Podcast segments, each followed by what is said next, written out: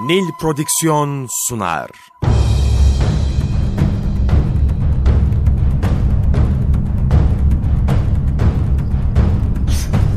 Günaha bulanmış hayatlar. Kaybolmuş benlikler. Çorak gönüller. Onunla yeniden hayat buldu. Karanlığın ortasında doğan güneş. Çöle inen nur. Bir rahmet peygamberi.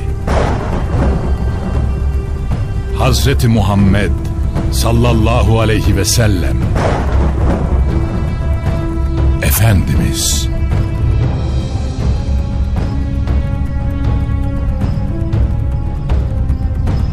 Eser Reşit Haylamaz. Yöneten Yaşar Özdemir. Kurgu Soner Can. Müzikler Brian Keane ve Ömer Faruk Tekbilek. Gönül tahtımızın eşsiz sultanı. Efendimiz.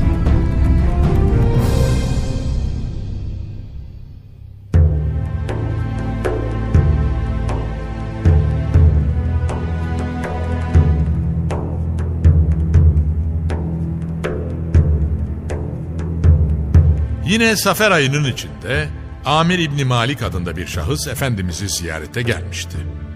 Allah Resulü sallallahu aleyhi ve sellem onu İslam'a davet ediyordu ama adam ne Müslüman oluyor ne de karşı koyduğunu söylüyordu. Müteredditti.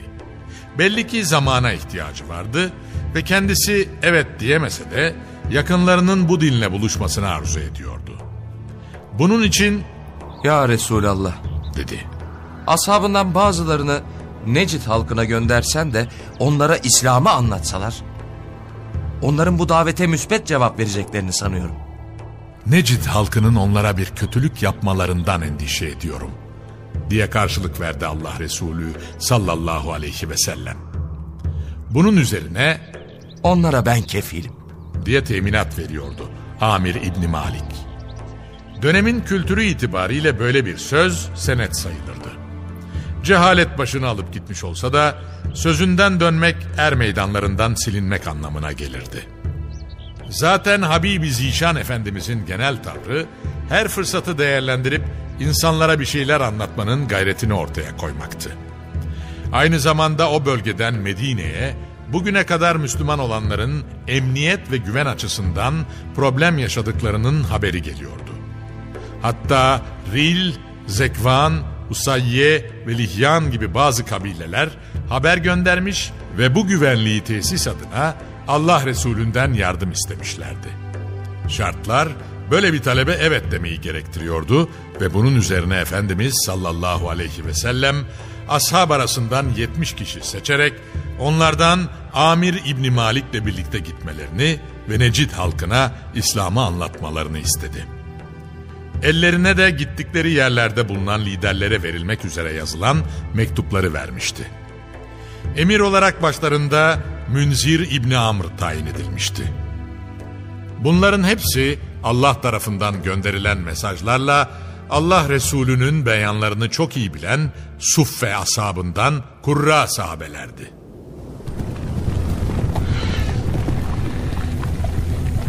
Yola çıkıp da Maune denilen kuyunun başına geldiklerinde burada konakladılar. Bir taraftan develerini dinlendirip otlatırlarken diğer yandan da Resulullah'ın gönderdiği mektupları ilgili kişilere ulaştırmayı hedefliyorlardı. Bunun için aralarından üç kişi seçerek Amir İbni Tufeil'e gönderdiler. Yola çıkıp da hedeflerine iyice yaklaşan bu üç kişiden Aram İbni Milhan diğer iki arkadaşını bir noktada bırakarak Amir İbni Tufeil'in yanına yalnız gitmeyi deneyecekti. Ben onların yanına varıncaya kadar sizler yakınlarda bulunun. Şayet bana eman verirlerse zaten bunu siz de görürsünüz. Ancak beni öldürmeye kalkışırlarsa hemen gider ve durumdan arkadaşlarınızı haberdar edersiniz. diyordu. Dediği gibi de yapacaktı. Geldi ve Amir İbni Tufeil'in huzuruna girip Resulullah'ın mektubunu takdim ederek onları hak dine davet etti. Kendisine Resulullah'tan mektup gelen amir, onu açıp okumaya bile tenezzül etmeyip Hazreti Haram'ı öldürme talimatı verdi. Bu talimat üzerine Cebbar İbni Sülma eline aldığı bir mızrağı Hazreti Haram'ı arkasından saplayıverdi.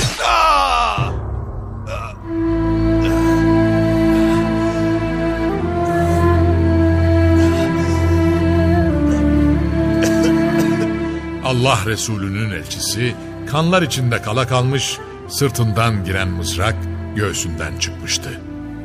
Ölürken de nasihate devam edilmeliydi ve Hazreti Haram da bir taraftan dünya meşakkatlerinden kurtulmanın, diğer yandan da Allah ve Resulü adına şehadet mertebesine ulaşmış olmanın sevinciyle dop doluydu.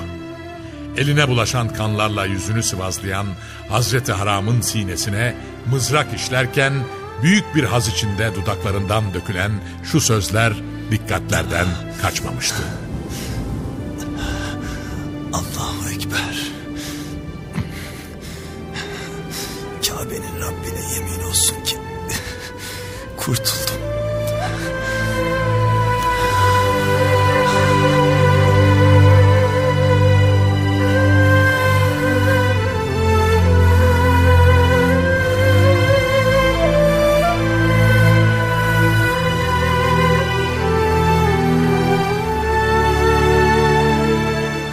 Derken mektup hedefine ulaşamadan Haram İbni Milhan şehit olmuştu. Ancak Amir İbni Tufeil'in kin ve nefreti bununla teskin olacak gibi değildi. Ve Amir oğullarına seslenerek geride kalanların üzerine yürüme talimatı verdi. Amir oğulları bu talimata uymayacaktı. Şaşılacak bir durumdu. Onları davet ediyordu ama amcası Amir İbni Malik'in Allah Resulüne verdiği sözü nazara alarak Amiroğulları bu davete icabet etmiyordu. Bir lider olarak Amir İbni Tufeil'i cinnete sevk eden bir husustu bu. Yerinde durmaya niyeti yoktu ve yakınındakiler kendisine evet demese bile etrafındakilerden destek alarak Resulullah'ın elçileri üzerine yürüyecekti. Çok geçmeden Usayye, Ril, Kare ve Zekvan kabilelerinden oluşan büyük bir kalabalığın üzerlerine geldiğini gören gönül elçileri kendilerini önce Vallahi de bizim sizinle bir alıp veremediğimiz yok. Biz sadece Resulullah'ın verdiği bir iş için yolumuza gidiyoruz. Biz Allah Resulü'nün elçileriyiz. dedilerse de gözü dönmüş bu insanlara sözlerini dinletemediler. Bunun üzerine onlar da kendilerini müdafaa etmek isteyecek ancak güç dengesinin olmadığı yerde bu müdafaa onlar adına istenilen neticeyi vermeyecekti.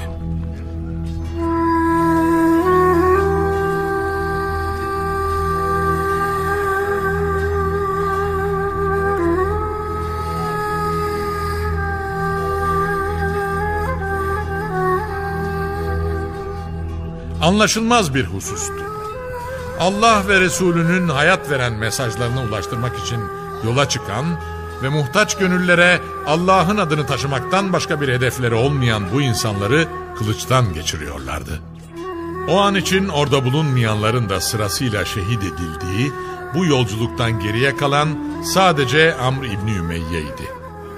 Bu sürecin içinde o da çok sıkıntı yaşamış olmasına rağmen ayakta kalabilmiş ve hızlı adımlarla Medine'ye gelebilmişti. Yolda karşılaştığı iki kişinin arkadaşlarını şehit eden kabileye mensup olduğunu öğrenince bir fırsatını bulup onları orada öldürmeyi arkadaşlarına karşı eda etmesi gereken bir vefa borcu olarak telakki etmiş ve amir oğullarından bu iki kişinin işini oracıkta bitirivermişti. Doğruca gidip Resulullah'a olup bitenleri anlattı. Medine hüzün yudumluyordu. Zira aynı gün içinde gelen ikinci acı haberdi bu. Yalan beyan üzerine yola çıkan ve Raci'de şehit olan 10 samimi gönülden sonra 69 arkadaşının daha sebepsiz yere öldürüldüğünün haberini almak kadar acı bir olay olamazdı. Bu Ebu Bera'nın işi dedi ve ilave etti. Halbuki ben bunu istemiyor ve böyle bir hadiseyle karşılaşacağımızdan endişe duyuyordum. Hüzün peygamberinin üzüntüsünü anlatmaya imkan yoktu. Medine karalara bürünmüştü adeta. Üst üste gelen bu iki üzücü olayın etkisi Medine'de aylarca hissedilecek ve efendiler efendisi hiçbir sebep yokken yanında bulunan 79 ashabının tuzak kurulmak suretiyle şehit edildiği bu iki olaya sebep olanlar için sabah namazlarından sonra kalkacak ve bir ay boyunca kunutta bulunarak ilgilileri Allah'a havale edecekti. Maune kuyusu başında 70 asabına tuzak kuran bilhassa Usayye kabilesi için Usayye Allah ve Resulüne isyan etti buyuracak ve bizim halimizi arkada bıraktığımız kavmimize ulaştırın. Zira biz ondan, o da bizden razı olduğu halde Rabbimize kavuştuk. Bilgisi kendisine ulaşacağı ana kadar da bu haline devam edecekti.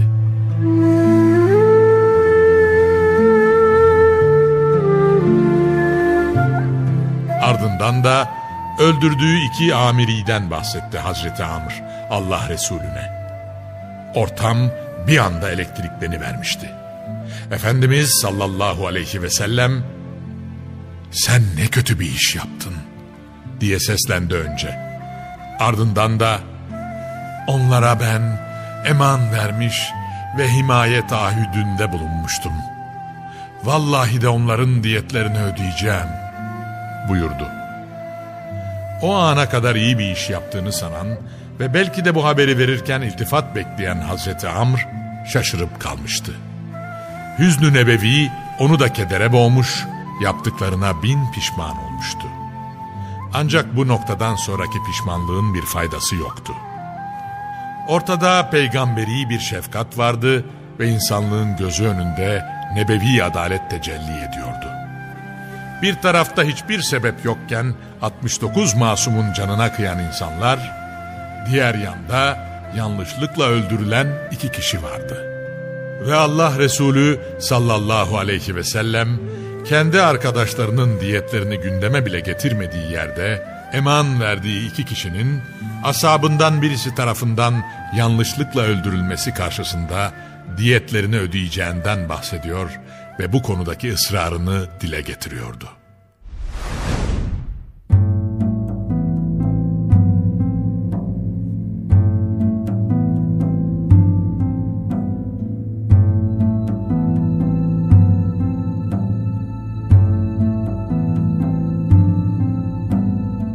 Medine'de yerleşik bir Yahudi kabilesi olan Beni Nadir, Efendimizin eman verdiğini bilmeden Amr İbni Ümeyye'nin öldürdüğü iki şahsın kabilesi olan Beni Amir'le müttefikti.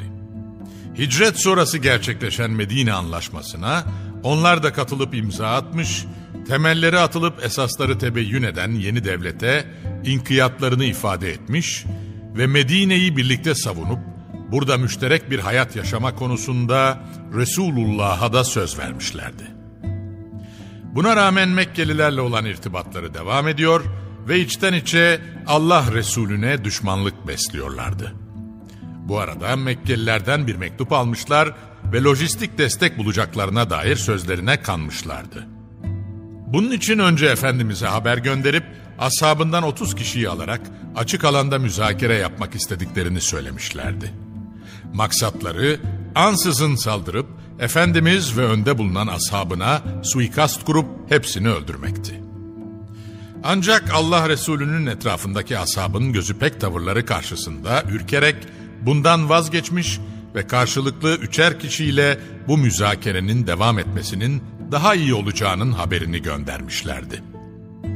Bu üç kişinin hazırlığından haberdar olan efendiler efendisi, yola çıktığı halde geri dönecek ve onların bu tuzağına düşmeyecekti.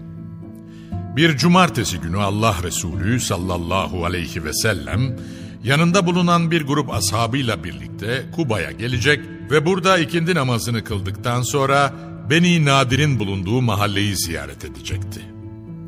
Maksadı yanlışlıkla öldürülen iki amir oğlunun diyetini ödeme konusunda onların müttefiki olan Beni Nadir'in devreye girmesi ve bu iki şahsın diyetini kendileri adına onlara ulaştırmalarını talep etmekti.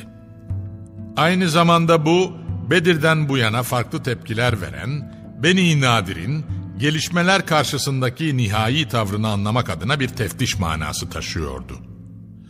Allah'ın Resulü olmanın farkıydı bu. Hiçbir gerekçe yokken 69 Kur'an muallimi arkadaşını öldüren ve üstüne üstlük hala kendisine meydan okumaya devam eden Amir İbni Tufeil ve arkadaşlarının dünyasında diyet adına herhangi bir hareket olmamasına rağmen Allah Resulü kendi üstüne düşeni yerine getiriyor ve yapması gerekenleri başkalarının hareketleri üzerine bina etmiyordu. Efendiler Efendisi sallallahu aleyhi ve sellem ashabından dokuz kişiyle birlikte Beni Nadir yurduna geldiğinde onları kendi aralarında toplantı yaparken bulmuştu. Aralarına girip de Amr İbni Ümeyye'nin bilmeden öldürdüğü iki şahsın diyetini ödeme talebini sununca olabildiğince civan mert davranıp alttan alarak ona şöyle mukabelede bulunacaklardı. İstediğin gibi yaparız ey Eber Kasım. Artık aramıza gelip bizi ziyaret etmen için bir sebebin de var. Ama önce otur ve bir miktar soluklan. Sonra da ihtiyacını halledersin. Biz de bu arada oturup o konuyu da istişare edelim ve aramızda seni buraya kadar getiren hususu da çözmeye çalışalım. Tepkiler olumluydu. Yanlışlığın yeni yanlışlıklar doğurmasının önüne geçilecek ve mesele çözülecek gibi duruyordu. Bunun üzerine Efendiler Efendisi sallallahu aleyhi ve sellem de sırtını bir evin duvarına vererek yanında bulunan ashabıyla birlikte bulunduğu yerde oturup beklemeye başladı.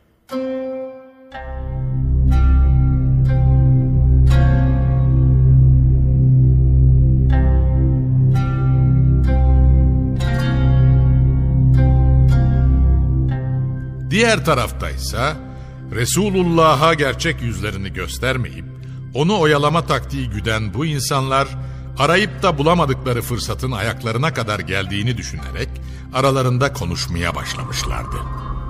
Başlarını Huyey İbni Ahtap çekiyordu Ey Yahudi topluluğu! diye başladı konuşmasına. Görüyorsunuz ki Muhammed yanında on kişi bile olmadığı halde aranıza gelmiş durumda. Duvarının dibinde oturduğu evin üzerine çıkın da onun üzerine bir kaya parçası atıp onu öldürüverin. Bunun için şu andan başka asla uygun bir zaman bulamazsınız. Şayet o öldürülürse arkadaşları da etrafından dağılıp giderler. Kureyş'ten gelenler kendi beldelerine, Evs ve Hazreç'ten ona dahil olanlar da kendi işlerine dönerler. Eğer bunu yapmayı arzu ediyorsanız bu iş için bugünden daha müsait bir zamanı asla bulamayacaksınız. Bugün yapmayıp da ne zaman yapacaksınız? Onun bu hararetli konuşması üzerine Amr İbni Cehhaş adındaki bir adam ayağa kalkarak Öyleyse ben o evin üzerine çıkıp üstüne bir kaya parçası atıvereyim. diyerek yerinden kalkıp Efendimizin gölgesinde oturduğu eve doğru yöneldi. Elbette hepsi aynı kanaatte değildi. Ve durumun vahametini görüp de onları uyarma lüzumu hisseden Sellam İbni Mişkem işin burasında ileri atıldı. Ey cemaat! Dedi.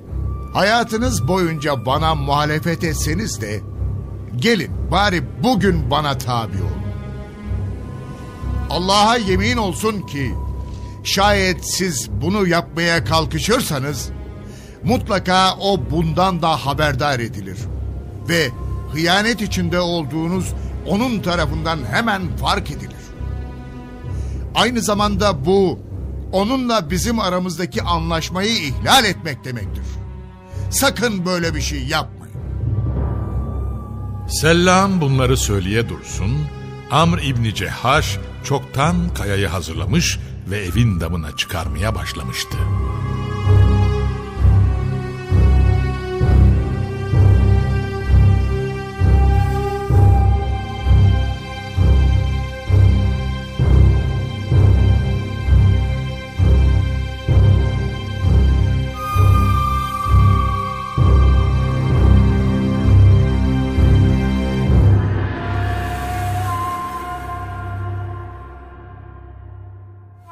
Nil Prodüksiyon sundu.